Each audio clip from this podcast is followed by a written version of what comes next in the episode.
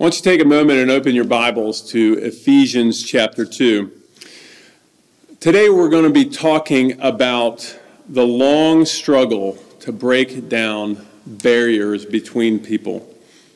Just a mile and a half away from the church building is a cemetery, and in that cemetery is the grave of Thaddeus Stevens.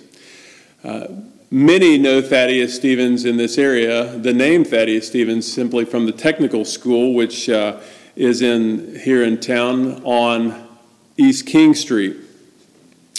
That school is named after a man who served as a Republican, radical Republican congressman during the tumultuous years surrounding the American Civil War.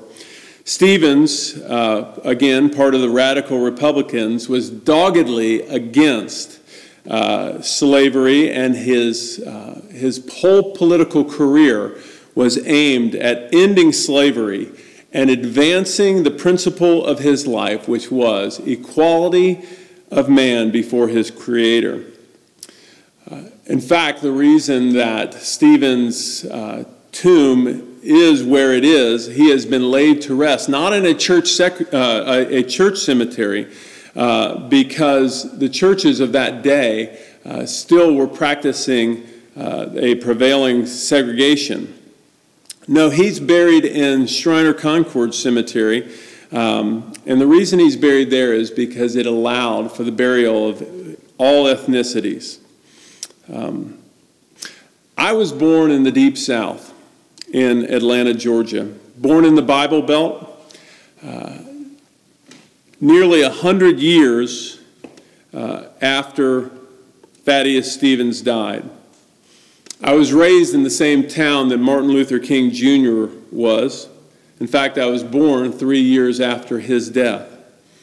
Martin Luther King was the great civil rights leader whose words, uh, whose life, and even his death continues to inspire our generation towards reconciliation and the breaking down of barriers. What's interesting is that many of the opponents of Martin Luther King were church folks. 26 years ago, at this time of year, across an ocean in the middle of, a con- uh, uh, of the African continent, we around the world were brought into a 100 day atrocity that has been known and called the Rwandan genocide. During that 100 days, over a million people were murdered, largely from the same ethnic group, the Tutsi. The horrible irony of this tragedy is that the overall population, regardless of ethnicity, ethnic tribal group, but the overall uh, population of Rwanda was 93% Christian. Barriers exist, invisible barriers that are as real as walls now, these barriers don't have to be so dramatic or so horrifying in order to mandate our attention. When I was at the University of Georgia, I played football for them. And I have a vivid memory of a dramatic line of demarcation between the black players on our team and the white players on our team. Uh, this was most obvious in the dining hall when uh, literally the entire uh, room would be segregated, not because anyone was forcing it, just simply because. And it felt normal to us who had been raised in the South. That's the scary thing. I remember one time a defensive lineman who had come to the University of Georgia. He was highly touted as one of the uh, premier high school uh, defensive lineman. He signed with the University of Georgia. Georgia. Uh, his uh, last name was Williams. He was an African American young man. Uh, but I remember he didn't last long And the reason was is coming from Colorado into the deep south, he just really was not prepared for the racial issues that still existed. So many years, not only after the end of slavery, but even past the great civil rights movement. Why is it that in the Bible Belt, why is it that in a country that is 93% Christian, why is it that in a Christian nation like the United States, that there is such a barrier between those who are different? Why, is, why does not the presence of the Christian church automatically lead to harmony? Where the, where the overall population would claim obedience and uh, would claim allegiance to Jesus Christ. Why is it that we are so divided? Well, this is the important question that we're going to be tackling over the next few weeks. You know, it would be nice for us if we could point to other religions or other philosophies, or people, perhaps we even point to atheists uh, and say, you know what? These divisive issues, that's their problems, but that's not the way it is. It's as true for ourselves as it is for anyone else. We have to look at ourselves in the mirror and recognize that the seeds of horrible prejudice and atrocities exist even within the hearts of God's people. And these seeds are not rooted out simply by people coming and being converted to Christ. These seeds, these prejudices, have to be worked out in people's real lives. And so, how are we to deal with this? How are we to deal with this reality where you have uh, obvious, divisive, ungodly, ugly division within the same body, within the same community where you have people worshiping Jesus together. The God who created all of these distinctions. Well, some have dealt with it by leaving the church, simply saying that the church is irrelevant and hypocritical. Others have, and I would say probably in this case, most others have simply decided to live with it as if nothing can be done and just live with that awful tension. Uh, they have become content with a Christian community which is largely cut along natural sociological boundaries so that it can be say that the most segregated hour still in the United States is 11 o'clock on Sunday mornings. So, those are two ways to deal with this awful reality. First, leave the church. Second, just accept it. That's, that's, it is what it is. I prefer, and I commend to us, that we lean into a long and beautiful struggle to root out this prejudice within the church. It is a long and beautiful struggle to understand both God's heart for diversity, but also to understand other people's perspectives and histories and experiences on life. It's a long and beautiful struggle to root out my own prejudices, to see them for what they are, and then to ask forgiveness of those to whom it has been turned against. It is a long and beautiful struggle to acknowledge that justice, true justice, is not only tilted towards the oppressed, but that true justice is good for everyone. And it's a long and beautiful struggle to balance the reality that sin can control the hearts of everyone, oppressed and oppressor. And because sin has that ability to control, it can skew the perspective of what is right. And that's one of the reasons that it is a long struggle, but the struggle is beautiful because the end is worthy. I believe that the seed of a unified and diverse church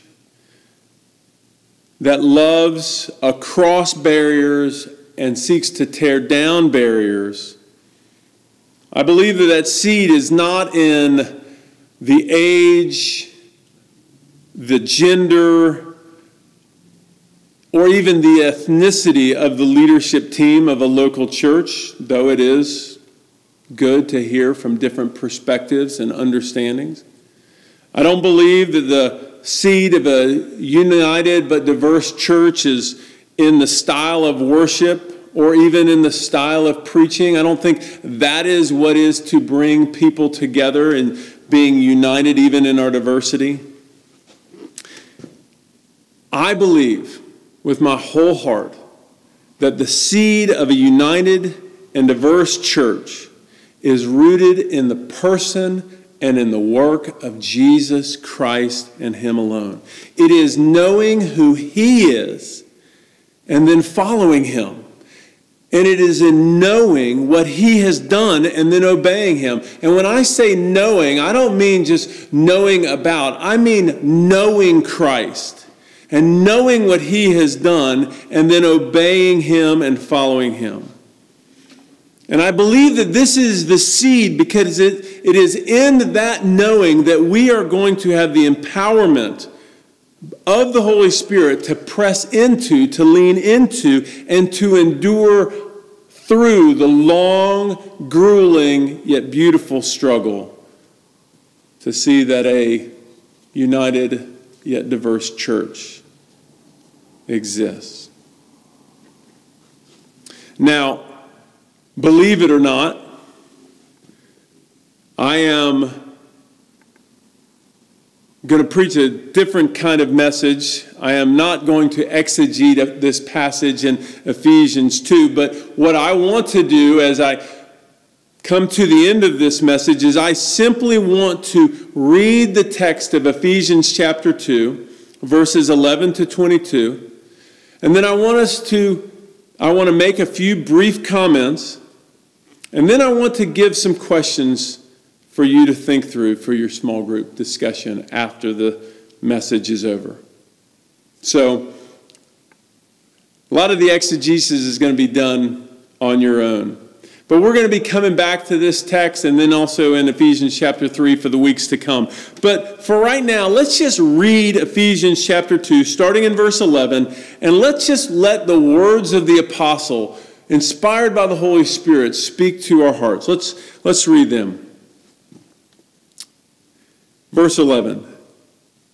Therefore, remember that at one time you Gentiles in flesh, called the uncircumcision by what is called the circumcision, which is made in the flesh by hands, remember that you were at that time separated from Christ, alienated from the commonwealth of Israel, and strangers to the covenants of promise, having no hope and without God in this world.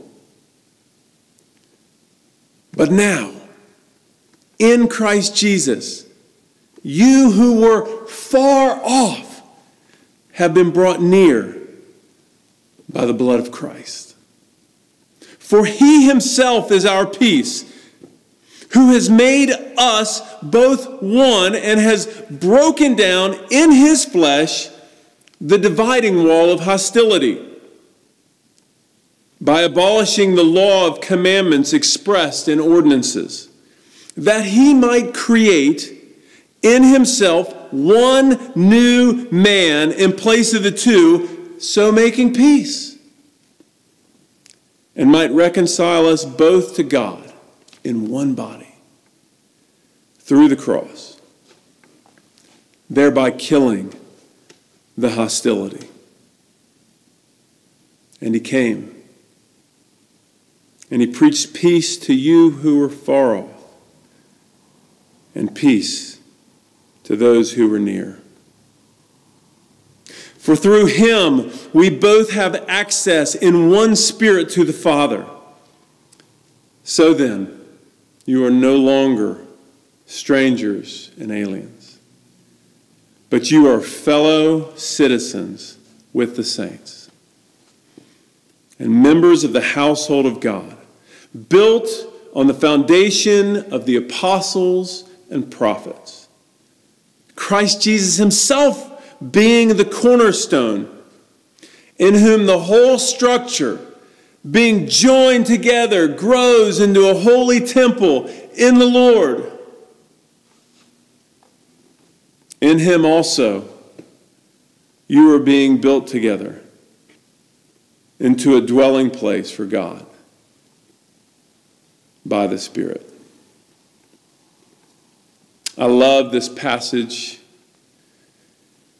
I love the vision, the end, the goal of this passage. It's right there at the end. It says that we are being built into a dwelling place for God by the Spirit. A united and diverse church is a place that God gladly dwells in. It is a, it is a temple for Him where praises can be lifted and sins can be confessed and forgiveness can be granted.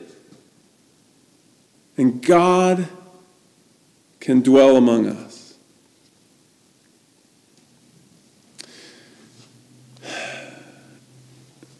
As we consider barriers, the division between Jew and Gentile, and the word for Gentile in Ephesians chapter 2 is the word ethne, the Greek word ethne, which is sometimes translated nations, and it simply just means non Jew. That is, everybody who is not a Jew. The division between Jew and Gentile was dramatic. Now, I say that because we don't really live in a world where we see that as much anymore. You may see it in Brooklyn, New York, you may see it in the nation of Israel, but by and large, we live in a Gentile world. But when Paul was writing this, that division was dramatic, it was stark, and it was in your face, and there was a lot of history behind it. The barrier between the Jew and the Gentile was both culturally defi- defined, but it was also theologically defined. I say that because those barriers had some of their foundations laid in God's old covenant in the Old Testament law, some of the divisions that existed in the first century when Paul was writing to the Ephesians, those barriers were, were historically laid as the foundation at Mount Sinai, 1500 years before when God gave the Old Covenant. But some of those boundaries, some of those barriers that Paul was dealing with in the Jew and Gentile divide was simply based on racism, simply based on the sin of racism. Now, those barriers were the source of much hostility, and that hostility persisted for centuries. In fact, that hostility persists to today, even to modern day. Jew versus non Jew, where the Jewish people uh, flourish and live, there is hostility towards them. And so those barriers were what perpetuated a separation.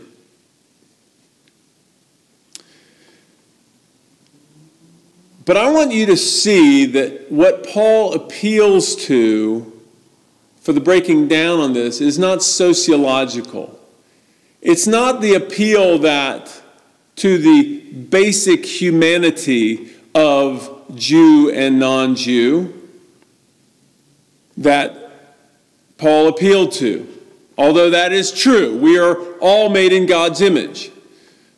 But what Paul points to is a theological conviction in the person and work of Jesus Christ that was to remove the hostility, to remove the barriers culturally, theologically, that there was a new covenant that had replaced the old covenant, and these were to remove the barriers. And we see them in verse 13 and 14. And I say that because theology matters. There is a strain of thinking within the Christian church that we want to just have Jesus and no theology, but theology matters because theology defines what we actually believe about Jesus. So let's read verse 13 of Ephesians chapter 2. And it says this But now in Christ Jesus, you who were once far off have been brought near by the blood of Christ. He's talking about the being far off. The Gentiles were far off from the temple, far off from the city of Jerusalem, far off from Zion's capital, and they have been brought near by the blood of Christ. There is something about the atoning work of what Jesus did on Calvary that brings people that were far off near. And then in verse 14, he says this For he himself, that's talking about Jesus, for Jesus himself is our peace, who has made us both one and has broken down in his flesh the dividing wall of hostility. Now, I'm going to get to this in the weeks to come, these, uh, this imagery that uh, he's talking about here. But what I want you to see is that Paul appeals to the theology of the cross, he appeals to the theology of the God man, Jesus Christ, in order to break down the barriers between these two diverse groups they have been brought near. Now, it's interesting. The word near comes from the Greek root word, which actually means to squeeze or to hug. It literally means to hold with a bent arm. So, the beautiful thing there is that the bringing near is a bringing near to God in an affectionate way, like a, like a father would embrace and hold in his child. And as, as fantastic and lovely as that imagery is, we sometimes apply that to ourselves individually. But we, we and it's okay at one level to do that, but we can't simply do it as individuals because the you in that sentence, verse 13, is plural. And so there is a plural of people being drawn near here. The imagery here, I think, is really important. It's really the difference between an individual hug and a family hug. My daughter, Savannah, she's six years old. She loves giving and receiving hugs, but she loves more than anything family hugs. And she'll call us all together and we'll wrap our arms around one another. And there's something beautiful in a family when everybody's huddled together and holding one another. The Jews and the Gentiles were the recipients of that familial embrace. They were the ones who were being brought in to that family hug.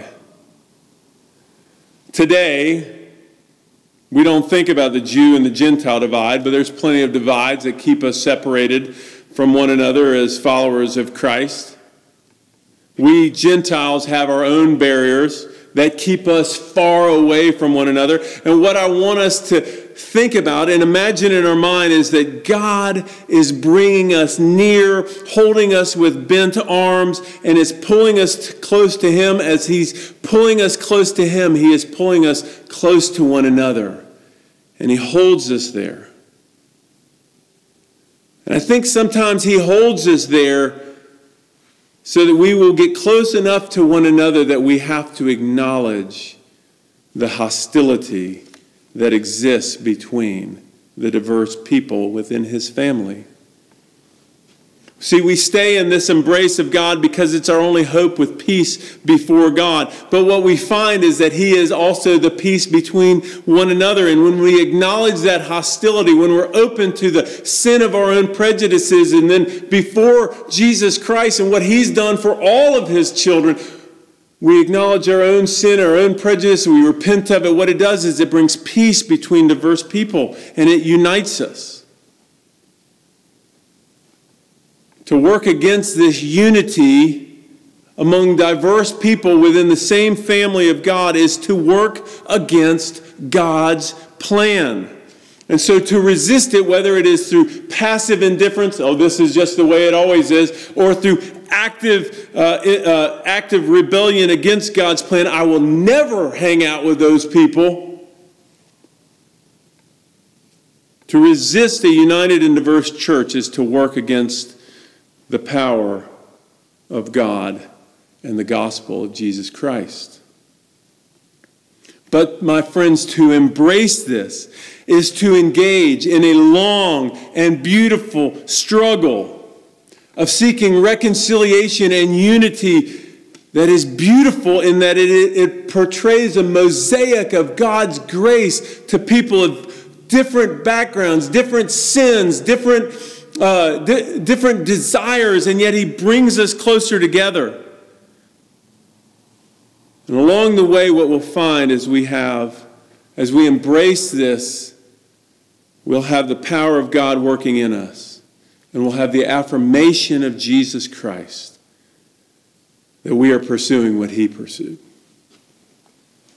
So, to close this message, I want to just lay before you a vision of Jesus, who sought out the woman at the well, who sought out the Gentiles, who sought out the Jews, who sought out the poor, who sought out the wealthy, who sought out the educated, who sought, sought out the blind, who sought out the lame. He sought out people of great, grand diversity. I want to lay before you Jesus Christ. And I want to remind you of the words that are inscribed on the tomb of Thaddeus Stevens, a man who, by as best we can tell, never embraced Jesus Christ because the church was so segregated in his day. These are the words that are inscribed on his tomb. I repose in this quiet and secluded spot, not from any natural preference for solitude but finding other cemeteries limited as to race by their charter rules. I have chosen that I've chosen this that I might illustrate in my death the principle which I advocated through a long life. Equality of man before his creator. We are equal before our Creator, but we are also equal in that we are all children of God through faith in Jesus Christ. So I just have three questions for you to talk about in your discussion, and then we're going to pray. First, I want you to think what barriers do you find in your heart that naturally keep you from other people? What are the prejudices and the barriers in your own heart that keep you from other people? That's number one. Number two, what specifically about the person and work of Jesus Christ confronts you in your prejudice? And then number three, how does the image of closeness to Christ, bringing you closer to others against whom you may have a natural prejudice, how does that cause you to want to repent? Let's pray and close our service. Father, we thank you for your word. Lord, apply.